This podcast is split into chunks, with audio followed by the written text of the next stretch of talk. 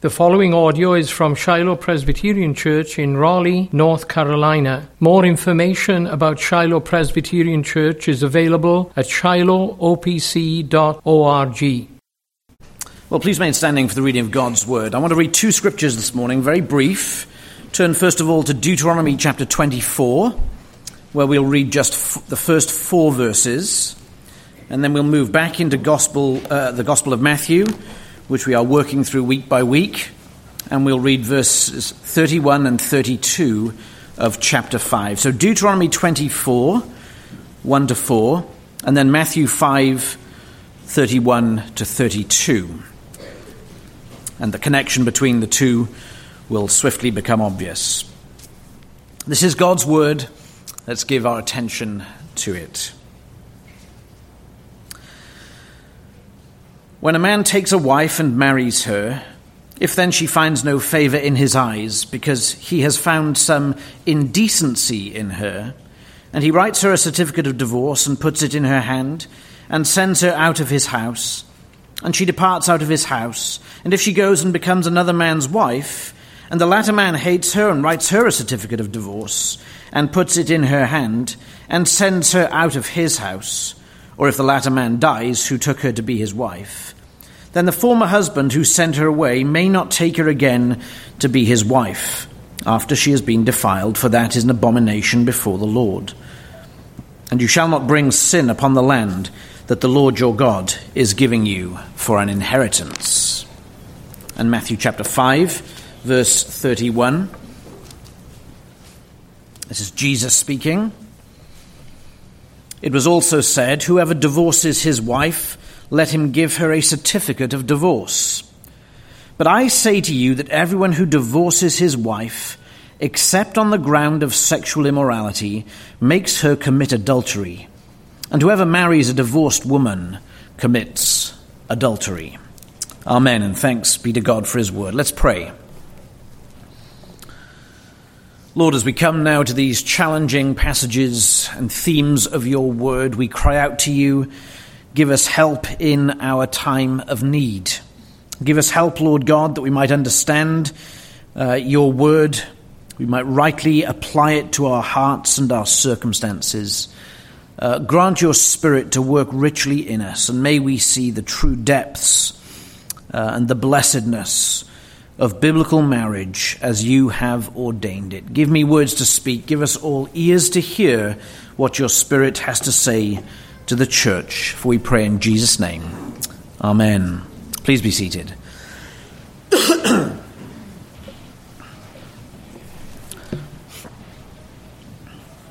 It's usually the case that a low view of one aspect of the law of God, one of God's commandments, usually leads to a low view of all of God's commandments. We saw last week how in uh, verse 27 and the week before in verse 21, our Lord is showing the Jews that their understanding of the law of God was at best super, superficial, more likely wholly corrupted.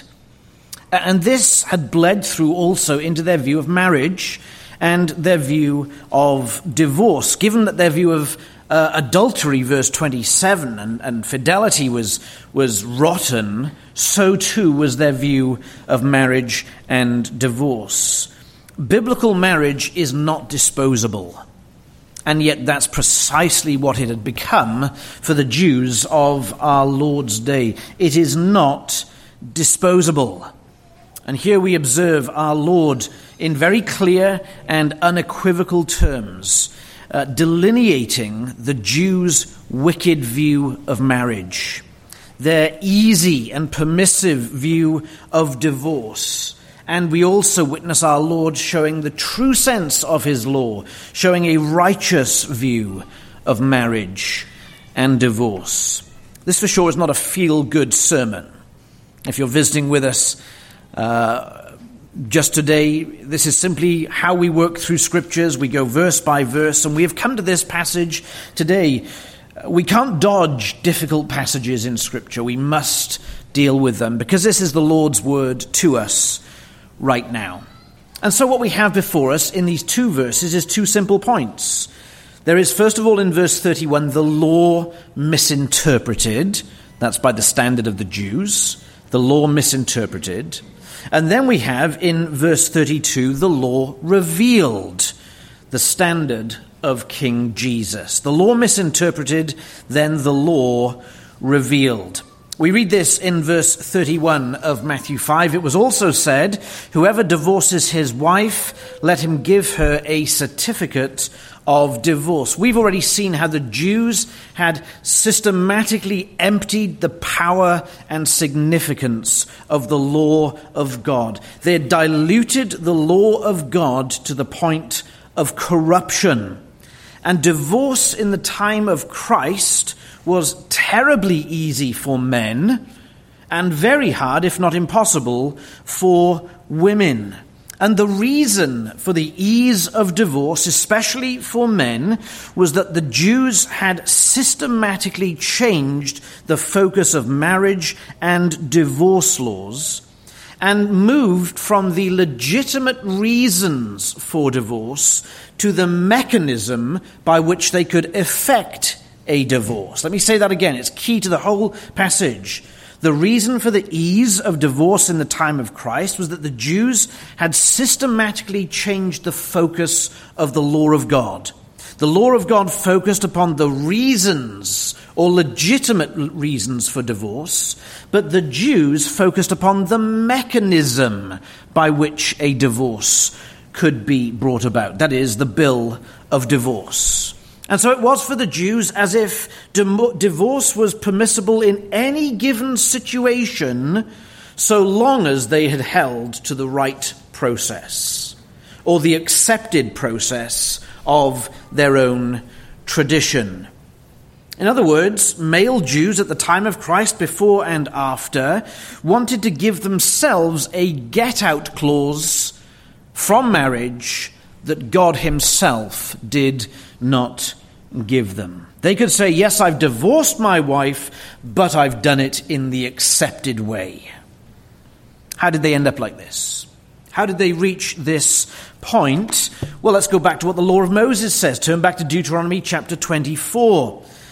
Uh, Deuteronomy 24, in those first four verses, we see that the principal focus there is not upon the mechanism of divorce, the bill of divorce. It's not on the mechanism, but it's on the legitimate reasons for a divorce in marriage and, uh, and conduct uh, consequent to or subsequent to the divorce.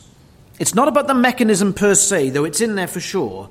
It's about the reasons God is saying divorce can take place. We see there in verse 1 when a man's wife, uh, when a man takes a wife and marries her, if then she finds no favor in his eyes because he found some indecency in her, he may give her a certificate of divorce. That's the fundamental idea here. The reason is that she, he found some indecency in her. The giving of a certificate of divorce, then, is a seal that legitimate biblical reasons have been found to end a marriage through divorce. That's the purpose of the bill of, uh, uh, the bill of divorce. The principal focus here is the cause. Some indecency has been found in one of the parties. We'll come back to that in a minute. Uh, that indecency really means sexual immorality. If we did searches on the word and its context, we would see sexual immorality is the, uh, is the legitimate reason here in Deuteronomy for separation.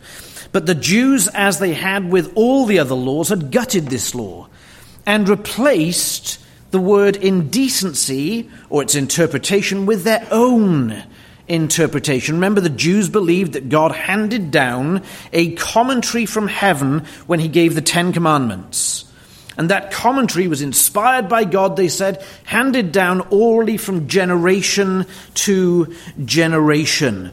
Uh, and we have to also acknowledge that not only is that the reason they got to their place, but we would have to say that Jewish society at the time of Christ was dominated by often sinful men. Men who used the oral tradition of the elders of Israel to excuse their own sinful lifestyle. It's a classic abuse of authority that's going on here. Remember, the Jews had their oral law, that tradition passed down from generation to generation and then codified a couple of hundred years after Christ. Commentary after commentary after commentary had been written upon the law of God. I'm going to give you three examples. Beit Shammai, the house of Shammai, would say this on this passage No man shall divorce his wife unless he found in her unchaste behavior, sexual immorality. So they've understood the text correctly, those who belong to the house of Shammai. But then there's the house of Hillel, and listen to what Rabbi Hillel would say even if the wife spoiled her husband's food, because it is said there is some indecency in her, he's permitted to divorce her. Rabbi Akiva perhaps even gets it more wrong. He says, even if he found another woman prettier than his wife, as it is stated, if it happens she finds no favor in his eyes. Some laws, you just know, are written by unregenerate men. And it gives us a sense of the abominable view that the Jews had imposed upon the people of God with respect to marriage and divorce. The Westminster Confession of Faith, which is the confession of faith of this church, on its chapter on marriage and divorce, really looking back on this passage and others like it, says this The corruption of man be such as is apt to study arguments unduly, to put asunder those whom God hath joined together. The corruption, the wickedness, the sinfulness of man be such as is apt to study arguments unduly to put asunder those whom God hath joined together. In other words, the Jews were apt to study reasons for divorce. In their sin, they had laid aside the command of God and held to the traditions of men. Why? Because it gave them a way out. They were apt to study reasons for divorce. And that's the problem, isn't it? When man seeks to define marriage according to his own image, apart from God, aside from the law of God, he will arrive at the conclusion that marriage is for self and if marriage is for self, then it can be dissolved for selfish interests also. Are we surprised, friends, that these people starting without God in their marriage ended up without God in the whole of their lives? We're not, are we? Instead of finding reasons to remain married, to strive in marriage for righteousness, the Jews studied reasons to dissolve the bond of marriage. What God had joined together, they were prepared to put asunder. I think we can derive some lessons for us today. And I want to say, before we derive any lessons, I can't possibly say in one sermon everything that needs to be said about divorce and marriage. That would require a whole series, taking into account Deuteronomy, taking into account Malachi 2, taking into account Matthew 5, Matthew 19, and 1 Corinthians 7. I can't say everything that needs to be said. But here, our Lord is stating that only sexual immorality, and the Holy Spirit, through Paul in 1 Corinthians 7, will add the reason of desertion only sexual immorality and desertion are legitimate reasons for divorce. That's what Christ is telling us in his word. And yet, even as we say that at a categorical level, sexual immorality, uh, desertion, even when we say that, do we not acknowledge that those two areas themselves have a variety of grey areas within them. What is sexual immorality? Does, for example, pornography use count as sexual immorality that can lead legitimately to a divorce? If so, how much pornography use can lead to a divorce. How frequent use of it should lead legitimately to a divorce. What about desertion? Can there be desertion while two people remain in the same home? Abusive behavior from husband to wife, wife to husband. What is abuse? How much abuse constitutes enough for a divorce? We can say, for example, that every sin is an abuse of position and the grace of God. But none of us are foolish enough to say that all sins in our homes between husbands and wives are legitimate reasons to end a marriage. There's not one of us in this room, I suspect, I hope anyway, who would say that. That not every sin in our homes, in our marriages, can warrant a divorce. And so we need to refocus on what our Lord has said. There are two categories, broad though they may be, whereby our Lord gives right to sue for divorce in marriage, sexual immorality, and desertion. We, as Christians, are not to be like the Jews. We are not to be apt to study reasons for divorce. The world has done that. The church is increasingly doing that. You are not to be like that. God has given us these reasons for good reason, and we'll turn to that in a minute. We are to be discerning. We are not to be diluting the law of God. And it's for this reason our Lord came and gave this very sermon, so that we would understand the legitimate biblical reasons for divorce. Uh, and in doing so, we would understand a whole lot more about marriage and the blessed estate that marriage is for us. Uh, we're not just to think about the negative here. Oh, what are my reasons for divorce? We're to think, no, I am to strive in my relationships for righteousness between husband and wife, wife and husband, those who are considering marriage or who will get married. We are all to consider these matters. The righteousness required of us positively in the enacting of love to one another in the marriage bond. That's why our Lord came to take his people back to the root, the law of God, in which there is much grace and much protection. That's what our Lord has come to do, to reveal the law. Here we see the standard of the King of righteousness, verse 32. Our Lord deals with this matter. Whoever divorces his wife, let him give her a certificate of divorce, which, by the way, is not what Deuteronomy 24 says. That's not what Deuteronomy 24 says. Deuteronomy 24 is much, much fuller than that. That's what the Jews were saying. Well, I've divorced my wife. Uh, it's not proper unless I give her a certificate of, of, divorce. Our Lord comes back and says, verse 32, But I say to you that everyone who divorces his wife, except on the ground of sexual immorality, makes her commit adultery. And whoever marries a divorced woman in this situation commits adultery. What is Christ doing here? He's reaffirming He's restating what the law always had in it. He's not giving new law. He's taking his people back to the old law of God.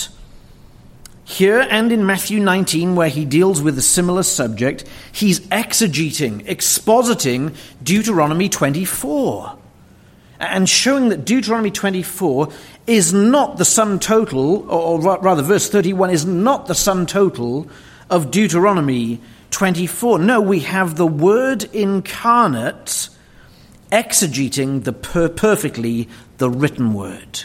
Jesus Christ, the Word incarnate, exegeting the written Word. What's he saying? What's he doing?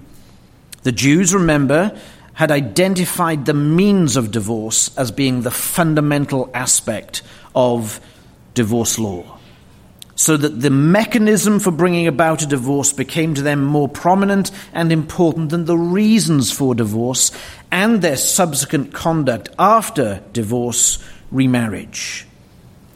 But Christ, however, doesn't focus on the bill of divorce at all in verse 32. The certificate of divorce is not even in his mind, at least uh, explicitly. The reasons for divorce, or a legitimate divorce, and the conduct after divorce are in his mind. He's not setting aside the bill of divorce, of course, but he's dealing with the heart of the issue, which the Jews had removed from their thinking.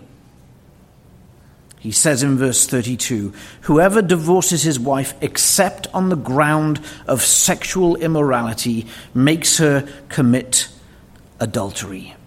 We've already seen what the Jews thought of finding no favor, Deuteronomy 24 1, of some indecency, Deuteronomy 24 again. We've already seen what they made of that. They butchered it. But Jesus, by his teaching, here reestablishes the depths and the union of true biblical marriage. The indecency of Deuteronomy is what he says it is here, except on the ground of sexual immorality. Matthew 19:9 affirms the same. Sexual immorality in marriage is a legitimate ground for divorce. Finding no favor because of some indecency, the language of Deuteronomy, is a specific, carefully defined and delineated category whereby lawfully and legitimately a divorce may be sued for. But that's not to say that every time there is sexual immorality in a home, even of a gross nature within a marriage, that's not necessarily to say that that marriage must end in divorce. Yes, we have the reasons for divorce given here, and it is legitimate to do so, but we also have the concept in Scripture of repentance and forgiveness. But notwithstanding that, there is a reason given here by our Lord sexual immorality, very clear.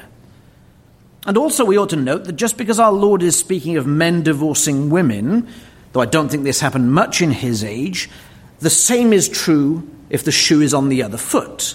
At least in our society, it would seem to me. Our Lord speaks of sexual immorality. That's the Greek word porneia, from which we get our word pornography. Uh, what does he mean by it? Well, porneia covers a raft of sexual sins, fornication, adultery, incest, bestiality, and so on. Perhaps we might even say that in a marriage, habitual use of pornography falls under this porneia, though there would be debate on that. But all these sins, however we delineate them, break the rule of Genesis 2:24. All these sins, porneia sins, break the rule of Genesis 2:24. Therefore a man shall leave his father and his mother and shall, shall hold fast to his wife and they shall become one flesh. They shall become one flesh. Now we need to acknowledge, do we not, we live in a highly sexualized and a highly disposable world. And there is a great assault on every single person in this room. The temptation is to go to those two extremes, to adopt the attitudes and norms of the world with respect to sexual morality. The temptation is real and it is there. We all know it. But there is also a temptation to adopt the disposable attitude that the world has that everything in life, including marriage, is really actually disposable upon the conditions that you feel it is disposable. Scripture delineates two sins, sexual immorality and desertion, as being the only sins or category of sins whereby a marriage might be legitimately ended. Why is that? Why is it here in Matthew 5, Matthew 19, 1 Corinthians 7, we find sexual immorality and desertion the only legitimate reasons for biblical divorce? It's because these two sins go to the very heart of a covenant marriage. They strike at the very heart of covenant marriage two becoming one flesh. Husband and wife united in the covenant of marriage, becoming one flesh. For one party in that covenant union to sin sexually with another is to break the very bond of two becoming one flesh. It severs that bond. For one party to desert 1 Corinthians 7:15 is again to sever the bond, the union of two becoming one flesh. That's why these sins are so egregious in the context of marriage, because they do a death blow, strike a death blow to the heart of the marriage bond. Now, to be clear, our Lord is not minimizing the struggles, the other sin struggles of our marriages. He's not minimizing anger, he's already dealt with that. Not minimizing lust, retaliation, He's not minimizing the offenses that we give against each other and receive from our, hus- our wives and our husbands. He's not minimizing any of the painful realities that some marriages are. He is not minimizing those realities. He's simply acknowledging there are two categories of sin which are catastrophic to the two becoming one flesh. Those other sins, of which there are many, while they are sometimes exceedingly vexatious and hard to bear, our Lord is saying are not catastrophic to the marriage bond. They are not. You might think, well, what if one murders the other? Well, you're not in the realm of divorce there. You're in the realm of capital punishment. You're being dealt with by another law. No, all those sins are real sins. And if they were if they were legitimate reason for divorce, then we could all sue for divorce, every one of us in this room. And the temptation for Christians today, and, and I say this with care because this is not an easy area to deal with. The temptation for Christians today is to try and shoehorn our own experience into one of these two categories. Oh, well, he's done this or she's done that. It must fit into one of those two categories. Sometimes it simply doesn't. Not all our sin fits into these two categories. It just doesn't. Otherwise, our Lord would have said any sin is legitimate grounds for divorce. Brethren, I want to apply this carefully, if I can, and somewhat briefly acknowledging once again the limitations of a single sermon on this issue. Our Lord is first of all pointing those who are married, He is pointing us through this teaching back to our own marriages. He is pointing us back to re examine our view, our commitment in marriage. And I want to say to any here, young or old, if you're struggling in your relationship with your husband or wife, in your marriage, if you're struggling, come and speak to your elders. Come and speak to us right away. Don't delay. Don't delay and let something that is perhaps manageable and treatable turn into something that is irredeemable. Come and speak to your elders. Uh, those are the men that God has appointed in the church to be your chief counselors in matters like this.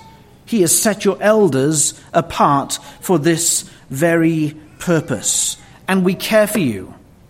Even if sometimes we have to say hard or unpleasant things to you, it's because we care for your souls. I want to say to young people, you're bombarded daily by images and attitudes regarding marriage, divorce, sexuality, and so on, especially, friends, through social media and the music you listen to. Parents, you really need to get a handle on what your children are listening to, especially as they get older. By what are you being fed, young people? Teens, early 20s. By what are you being fed? What's going into your heart? Which speaks to you of another standard, uh, another way, supposedly, of doing marriage divorce relationships. You see, the Lord is calling you young people now, even children, to think very deeply about the nature of relationships and marriage. And as he speaks to young people, he calls all of us, of course, to examine ourselves, especially husbands and wives. Are you fulfilling your vows to each other? Are you thinking seriously about what it means to be a godly husband and a godly wife so that you can avoid this terrible scenario?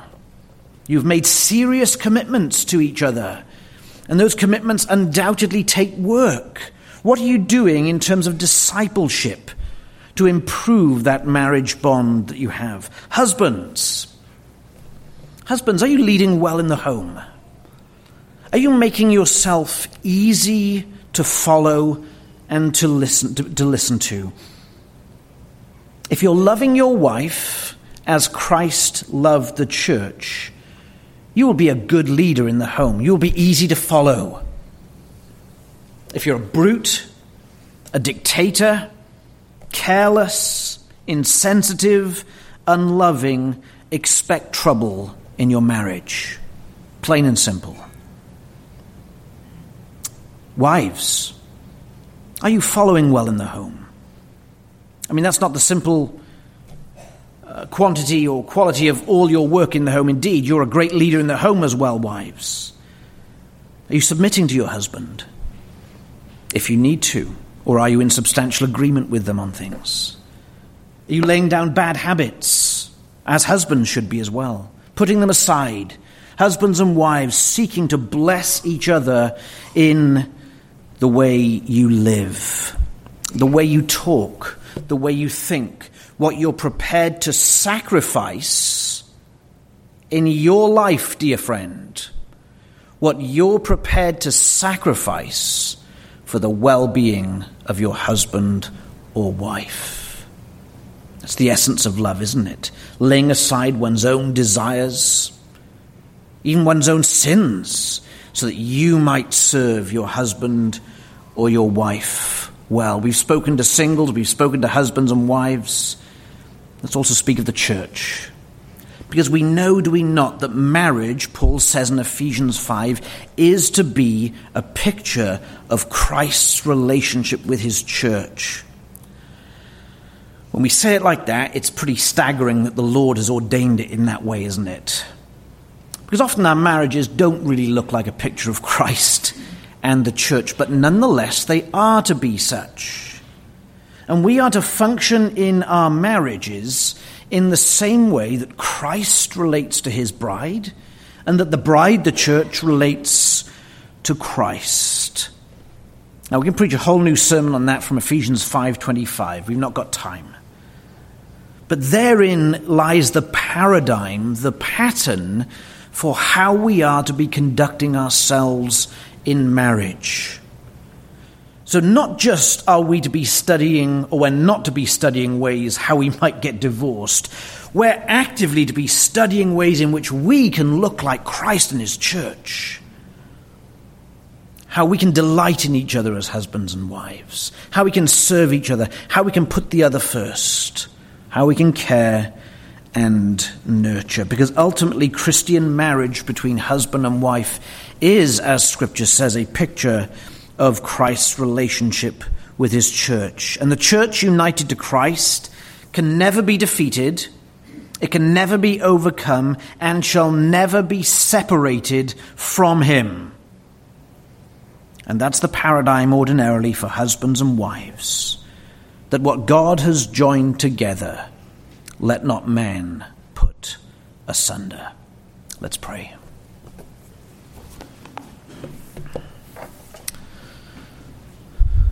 Lord God, bless your word unto our hearts. Uh, rebuke us if necessary, but refresh us, we pray, that by your law, which in the hands of the Spirit is of great aid and assistance to us, we might look again unto the Saviour, seeing the answer to our sins in Him, and look to the Spirit, seeing the answer to our sanctification in Him. And so be pleased, Father in heaven, to bless us. Bless the marriages of this church. Bless those contemplating marriage with a fidelity to your word, a commitment to the very same. And Lord, as your children, by your grace, seek to serve you well in marriage, be pleased to open up the heavens and pour out upon them blessing after blessing. For we ask this in Jesus' name. Amen.